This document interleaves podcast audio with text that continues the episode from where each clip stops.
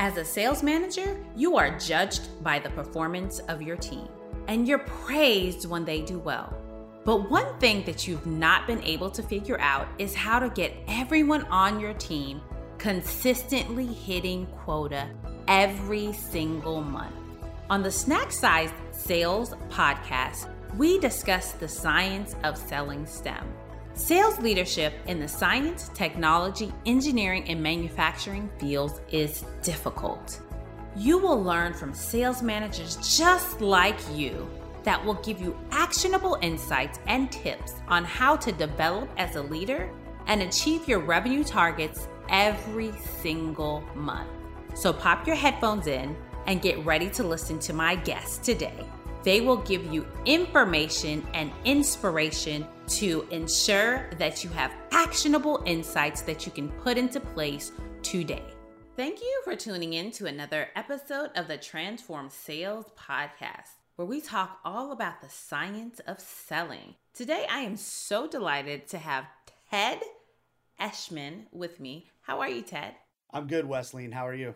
I'm doing awesome. Let me tell you a little bit more about Ted. He's a sales leader in the biotech space, leading the commercialization of new innovative products. He has a passion for working with physicians and healthcare organizations to better patient care and improve outcomes. And he has been blessed to have the privilege to work with many different companies throughout his career. So, Ted, how did you start your career and how do you now have this great passion for physicians and healthcare? Yeah, Wesleyne, thanks and and great question and glad and happy to be on here. I'm I'm happy that you reached out and that we were able to connect professionally here and uh, really for all the listeners that you have, thank you to them for you know getting on and listening to you today. I think you know folks like you that are innovators in this space as well in the podcast uh, world here it's very important for those that are really trying to come up in this space and, and, learn and for you to bring you know folks that are really unable to be accessed by most individuals is really uh, incredible. So thanks for the opportunity to be here. You know my my career originally started in finance. So i worked for a fortune 100 company out of college always wanted to be in sales had interviewed for a bunch of companies to to start, you know, Phonak and and others, you know, to get my start in sales and eventually move into to medical. But I really loved finance and I got into a really big organization, very competitive, got into sales very quickly in under a year there and had an opportunity to learn a ton. Unfortunately, this was during the 2008 not so good finance time and so I had to really look at myself and say, where do I want to be in my career? Where do I want to be in five years, 10 years? When I have a family, where do I want to be? How do I want to, you know, make an impact in this world? I knew I wanted to be in sales. I knew I wanted to be in leadership. I knew I wanted to inspire others. And you know, I won't tell the whole story here, but I had a personal event in my family that really drove me towards looking into oncology and out of everything, I never thought that I would look at going into oncology diagnostics, let alone did I even know what that was at that time. And so it was something that drove me there. I, I knew a few folks that had gotten into the medical space. And so I reached out and made a connection with Precision Therapeutics and I took a what I would call probably not just a lateral move, but a little bit of a step back to enter the space. I think that's incredibly important for those to, to for folks looking to get in to really understand that you know if you want to get in, you have to make some sacrifices. So I went and I was uh, an account manager for eight different senior oncology specialists in the field, and so I, I, did that for a few months. I finally picked up my own territory. It was a territory that was failing. So, of course, they're going to give the new guy a failing territory. And we came down to Texas and we really exploded the territory. And we did that through relationship building, consistency of processes, and all that sort of stuff. But I'm sure we'll talk about some of that today. So, you know, was able to do that. And then my career really propelled from there. I, I went into key accounts and then I took on some new initiatives to you know in that organization to take on the real the Northeast, which wasn't Texas, and I didn't know anybody, but it was a great opportunity to expand my horizons. And then as I looked at the future of being in this field, I knew that I needed to understand where the technology was going, some of the newer things, and so that's how I got into NGS and I got into some of the things I'm in today. And and that's what led me to be here. And and I'm in infectious disease now, but it's crazy. You have to really just follow the path. Don't force anything. Wow. So when you stepped into this world, you kind of took what uh, we might call like a little grunt role, supporting eight salespeople as a key accounts manager. So tell me, how did it help you by really supporting these more senior salespeople, being an account manager? How did it help propel what you did in your career as a salesperson? Yeah, Wesley, great question. So I was really blessed with the opportunity to work with really some of the best in the industry and even the best in the industry today, all over from Louisville to New Orleans to Texas and in between. And it really was a blessing to be able to step into that role. I thought at first, look, I'm really excited. I'm in. All I want to do is get my own sales territory and run. And as soon as I got into that role, I realized there's an opportunity here. I've got a lot of career to go. And so don't rush anything, you know, learn from the best, really understand how to make this work. I knew how to sell, but I didn't understand how to apply my hustle, my approach and all of that to the medical field and you know some of the nuances to working in surgery working in a clinic and all of those sorts of things so i was able to learn that with some really incredible individuals that are still in this field today some of the top performers in the country and i was really blessed in that sense so you know it was really incredible and a couple of those the key takeaways were really how to handle yourself in situations in front of physicians how to handle yourself in front of physicians when there's patients present, when there's other staff present are really, really important. The way you handle yourself, the way, you know, sometimes when you're sitting there, even in surgery, you want to sit there and you want to wait for your product to be used or you want to wait until it comes time for you know you to be of value. And sometimes that takes a while what I learned was it's really important to establish a relationship before surgery, before a procedure, and then be able to ask questions during that procedure. Questions that apply to the product that you have, questions that apply to the the individual surgery, and you have to feel out the physician and the person you're working with, but most are pretty accepting of those questions and want to teach. A lot of these physicians want to teach. And so knowing that up front, you can start to build that rapport and it's just you know some of the small nuances people don't think about hmm. so when you transitioned into the sales role you said you took over a failing territory where in texas was that so I moved down to Austin, Texas, okay. one of my favorite places. I'm in Houston now, so no disrespect to Houston. I love Houston, but Austin is was a fantastic place to go, and it was. They had a ton of of trouble really getting traction with our products, and just a lot of different health systems and just a different environment down here. So, what are some of the things that you did to revive that territory?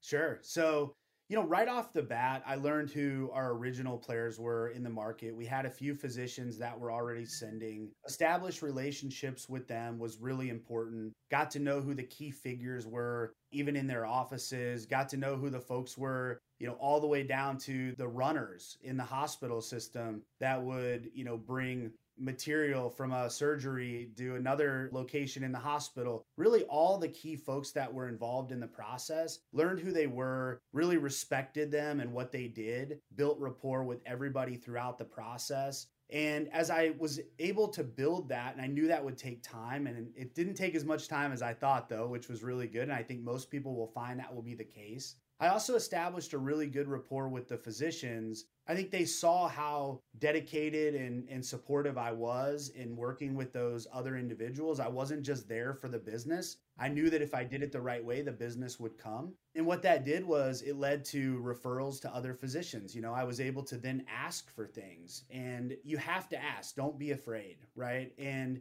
I was able to ask for those introductions, ask for them to be personally made. And over time, we just started to build it out. And I think what's really important is some people want to go hospitals and really expanded from there. So I kept it small and I grew it. And it was important too that I didn't just do what I needed to do to get the business at that given time, but also work with organizations that were, again, we're talking oncology, organizations that are really supportive of patients. And so I got involved with organizations locally that supported, you know, these cancer patients mm-hmm. outside of just their traditional care. And so I thought that was really important to establish that rapport, be able to have a good relationship with physicians. And I wanted to do it.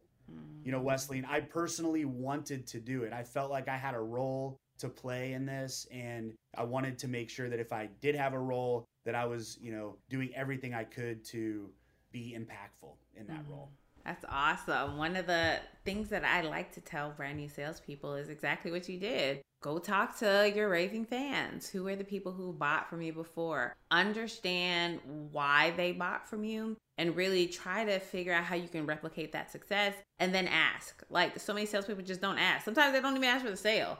and so definitely they don't ask for referrals. And the worst they can say is no. And if they say no, you go try the next person. If they say no, you keep going until you find the person who's going to say yes. And so I think that really the way that you organically grew a failing territory is exactly what salespeople need to be focused on if they're in a rut if they're in a brand new industry, if they're in a brand new territory, like where have we found success and what can I do with this success?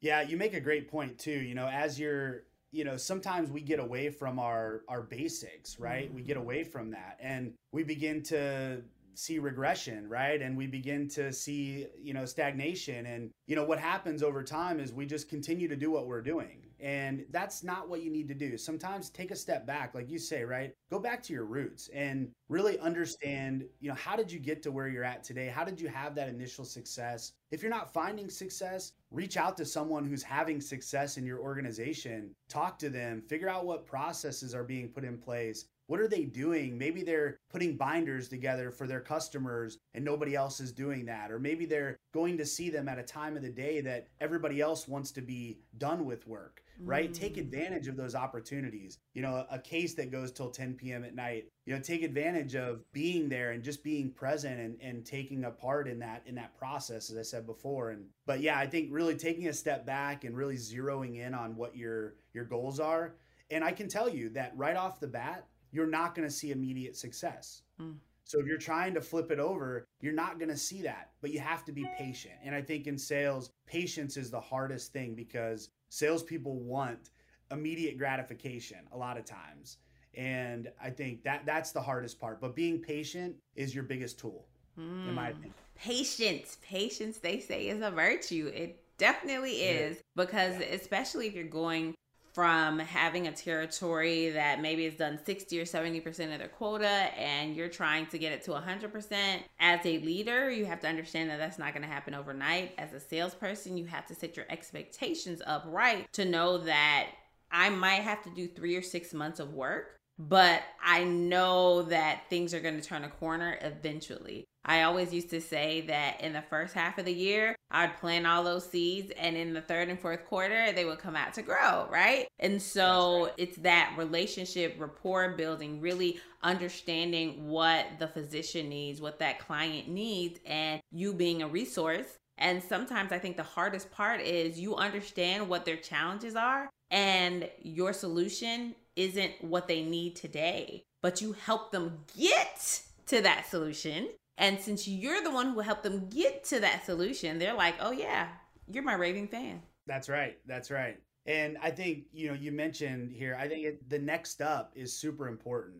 You have to have someone, you know, that you're cultivating. You have to have that next up. And, you know, someone told me really early in my career in the on the surgical side, and I don't use it as much today, but I, I still, I apply some of the principles of it. But I can see where in surgery it really does apply in surgical sales, really in all sales, Wesleyne. But, you know, is the five and five, right? Is you would work, you know, five cases with five doctors and establish that relationship. And as long as, and I don't think it has to be five and five, it can be whatever you want it to be, but it's about having a process. If you stick to the process and hold yourself accountable, and again, patience, don't get too far ahead of yourself. And you can evolve that process over time but five and five was really important. I think it was really important for me to be able to establish relationships, understand the process. And that is what I, I used as my kind of go to when I was, you know, at Precision Therapeutics. Wow. Five and five. So you moved from oncology to infectious disease, and many people are like, "Oh yeah, you're still calling on physicians. It's the same thing." But I know when I moved from capital equipment to specialty chemicals, it was like a whole different world, right?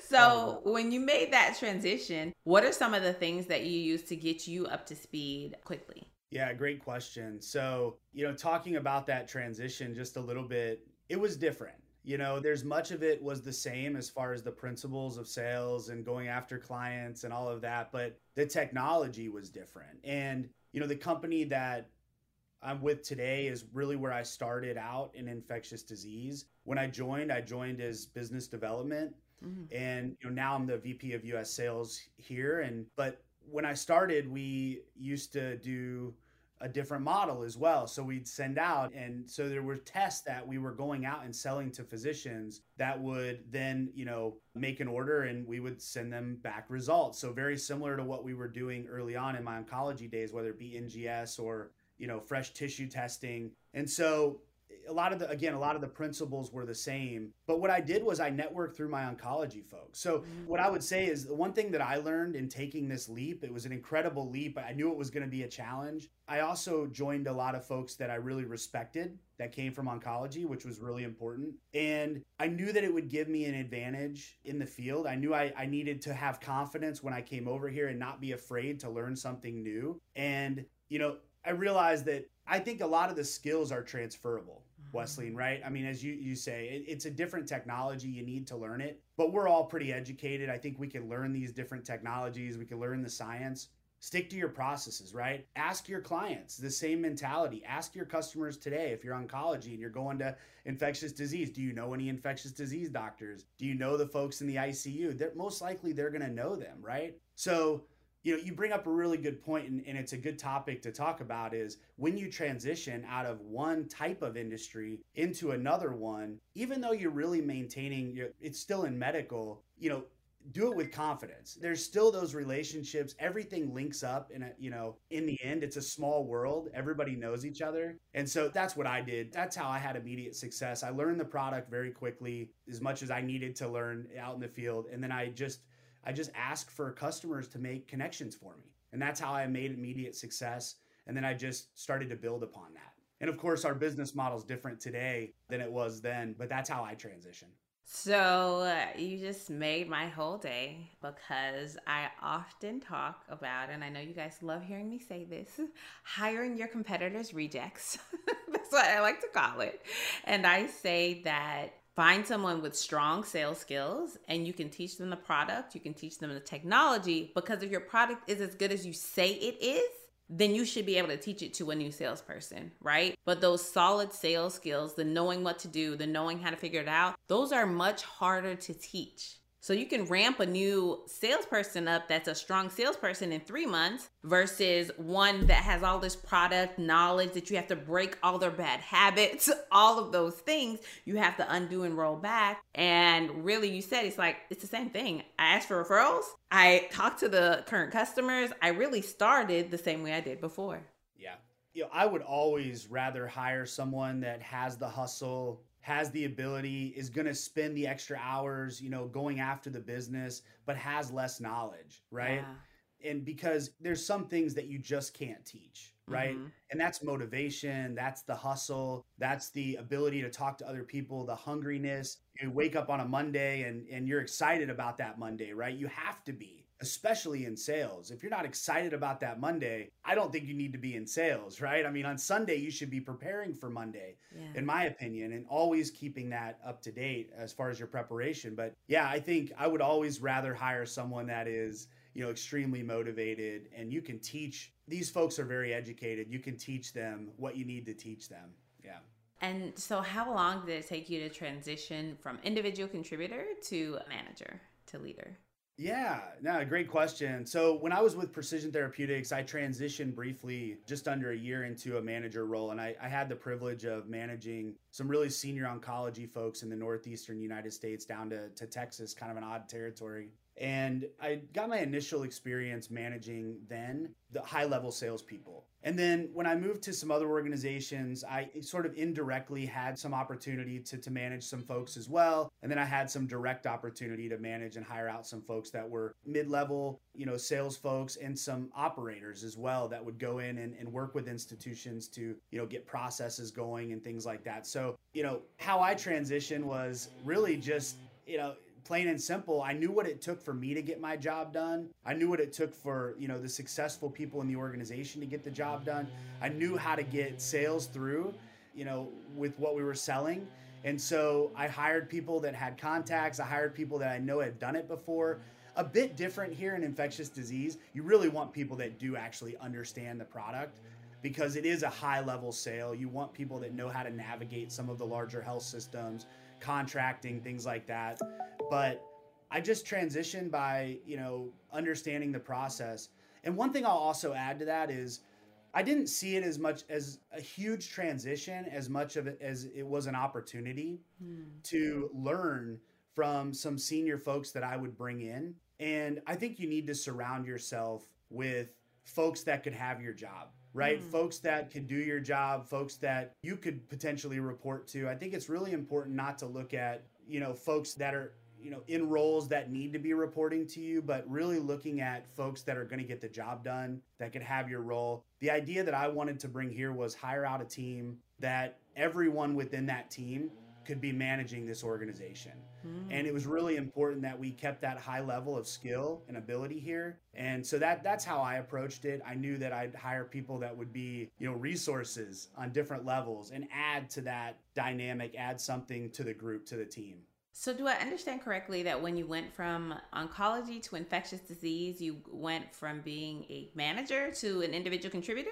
or was it a lateral move there? Yeah. So, so when I was with the previous company before coming over here, I was in national sales, and so I worked with a couple of specific indications and I would educate some of the folks in the field. So my job was to go out and not necessarily manage them per se, but I did work with them to help them understand the process, make some introductions to KOLs, get some of that additional business started where they didn't really understand that area as much. And so that was really my job. You know, indirectly, there was some management there and there was some involvement there, but most of those individuals all reported to our, our vice president of sales as mm-hmm. well as myself and then you know our ceo was very involved as well but so i did have some experience there and then in my previous job as well in managing. So i did have some experience. Oh no, so I was wondering because I know at one point you said that you took like a step back, if you will, and I didn't know if when you moved because you know you transitioned industries, if you will, if that was when you kind of had to take a step back to accelerate or propel.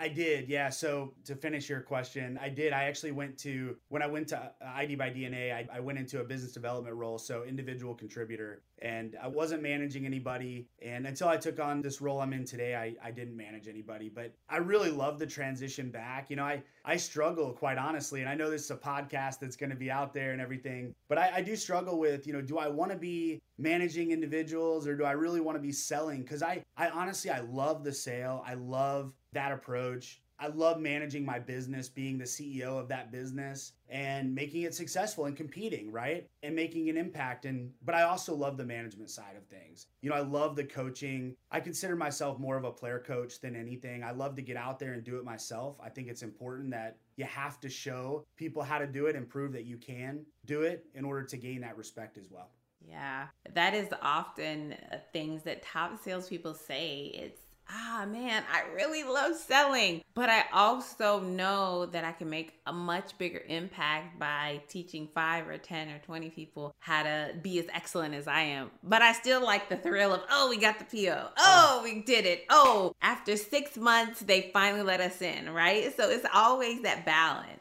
Exactly. Exactly. I do. I, from my mentors as well, you know, most of them say, it's hit or miss, right? Some are like, you know, I want to, I just want to go out and do it, right? Because I know how to do it, I know how to get it done. But at the same time, I don't know if I really want to do that daily grind anymore. And, and I like the management side of things and, and some of that. So I think there are some differences out there, but I think most you know most that i've talked to really do want to you know get out there and, and sell and, and be a, you know on the ground making it happen especially if you're seeing a failing territory mm. right I mean, that's one thing that, like, if you see that and you know that there's things not happening there, you know, get in, intervene, you know, become a coach. You know, it's not, you know, what are you doing? Are you not doing this? It's really about, okay, what have I done as a manager to not, you know, provide the resources for for you and really uncovering that. So the folks that report up to me, you know, they're my customers as well right? Mm-hmm. And so it's really important for me to remember that. And, you know, I've got two ears and one mouth, as I always tell my kids. And so I try to adhere by that rule as well and listen as much as possible. And, you know, nobody's perfect. So it could be some miscommunication or something. So I think it's super important to go out there and intervene and, and be a, a listener and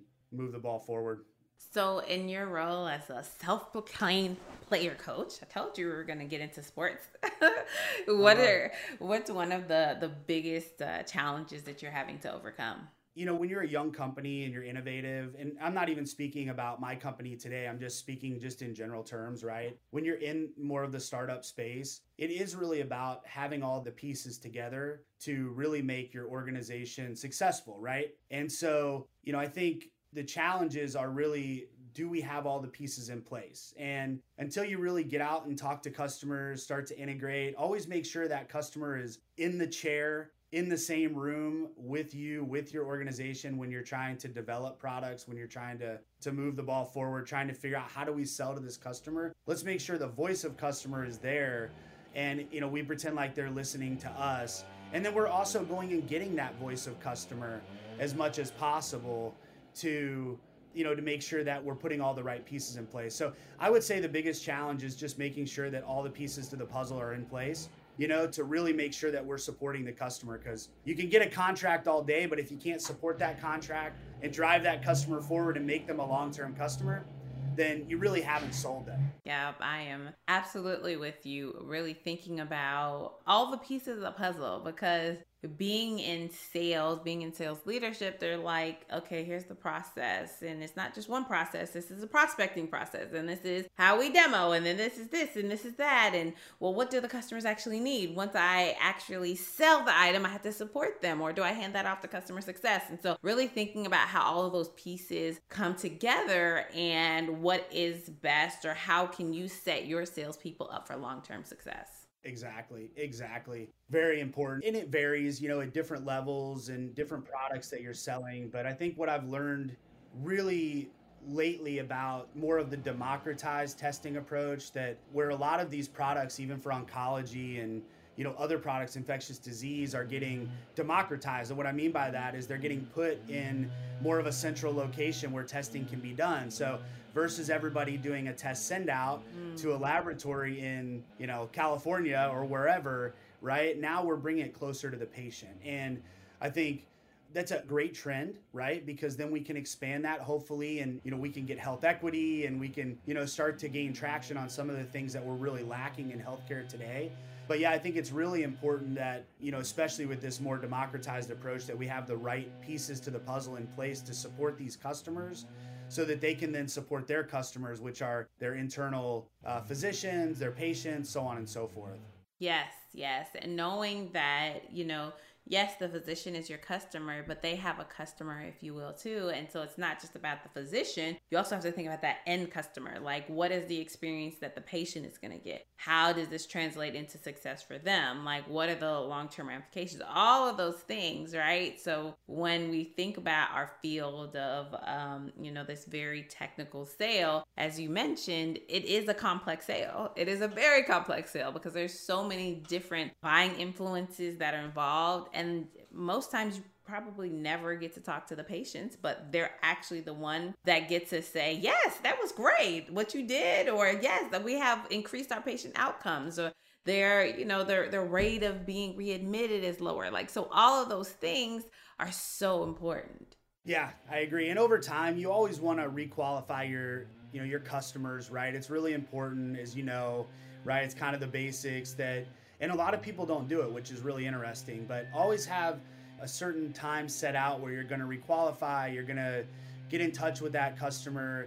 You know, generally you're making it about, you know, you're bringing other additional materials so you're you're justifying that conversation but i think it's really important to requalify make sure the customers are still on board we know that you know competitors are always hitting the market mm-hmm. and as much as we think that we know all the competitors in the landscape a lot of times they come out of nowhere and they'll be talking to your customer for months and your customer's not saying anything to you not because they don't trust you or that they don't you know but they, they may not actually see that it's a competitor right away right and over time then that starts to evolve. And if you're not doing the requalifications, you're not, you know, staying really relevant to the conversation with new product development, you know, things that you can add on to those products that might add additional value to that entire sale.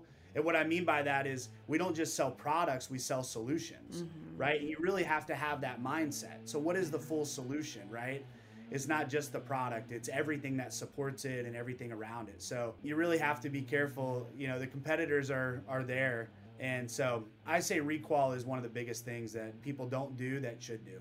Absolutely. And when I hear someone and they're like, oh, yeah, we don't have any competitors because our product is so unique and so cutting edge, I'm like, okay, that's fine. But you know, the biggest competition that most people don't even think about or consider is the competition of doing nothing, right? Of not changing, right? And so you have to realize that they can say, I don't want to do anything. Like, and that is a lost sale too. They're like, nope, it seems too complex. It doesn't seem worth the risk. It's not this, it's not that. Yeah, no, it's a great point. It's a great point. And, you know, I think it's really important to, obviously, in negotiating, to always get to that no as quick as possible, right? Mm-hmm. Uh, so you can move forward. I think those that don't make a sale right away with a customer, right? Make sure that you establish that relationship as well, maintain that relationship. Make sure you walk away with an opportunity to come back at some point and know why you lost that opportunity. Don't just walk away with a lost opportunity. You know, ask the questions, you know, what could I have done different? What was it about our product that didn't entice you today to want to move forward? you know, you may find that it's something you just didn't address as well, or maybe you tried to close too soon without building up the need as much as you needed to. And which again is very important, right? If you don't build that need up enough, you know you can't come in for that close and so closing too early is i think often what people do as well in this space and is not you know is not something you want to do and so i think but very important you know as you you get no said to you as customers decide to move forward with another product maintain that relationship and make sure you can come back to them later and ask the questions and I love to say that it's okay to lose, but it's not okay to, to lose the same way twice. And the way that you prevent yes. that is by doing a full post mortem on okay, why did we lose? What missteps did I personally make? Because if the salesperson doesn't take responsibility for their part in it, they'll blame the company, they'll blame their boss, they'll blame the process. This didn't go out in time, it was this, it was that. But they have to really peel back the layers of the onion and figure out what they could have done better in order to move the deal through the pipeline. That's exactly right. That's exactly right. Yeah, really important.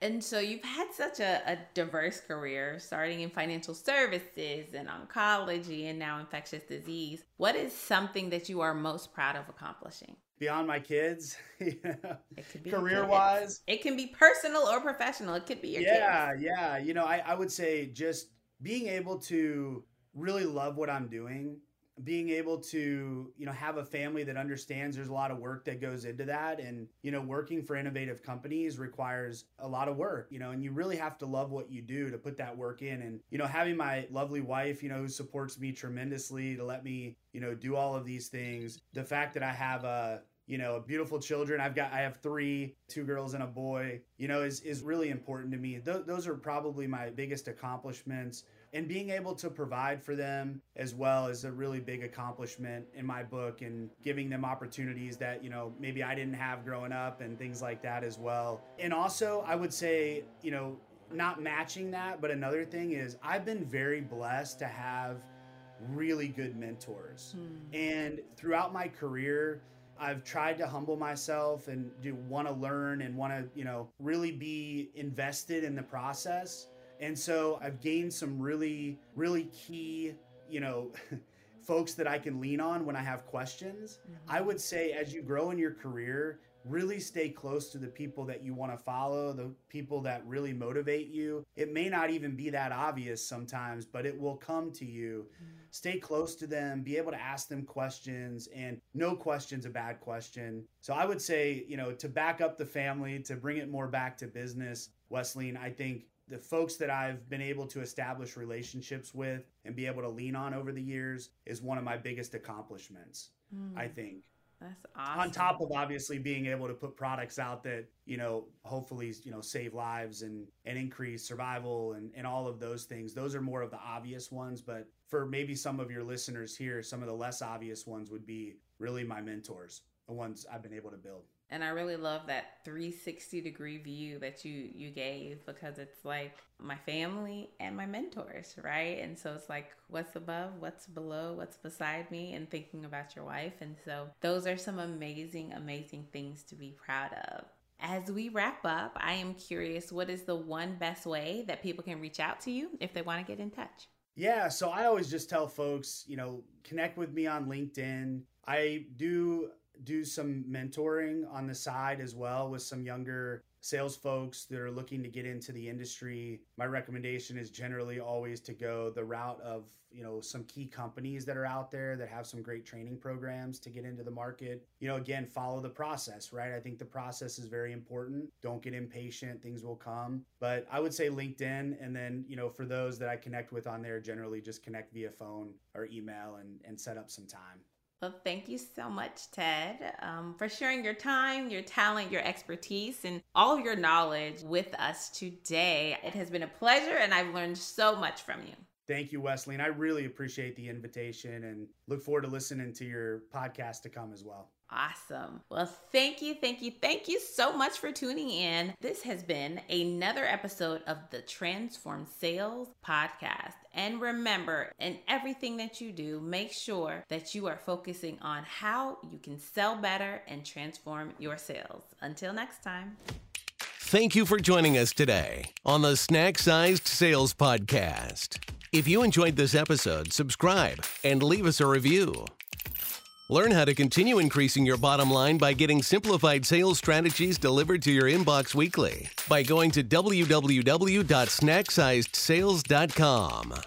Trust me, your bank account will grow and love you.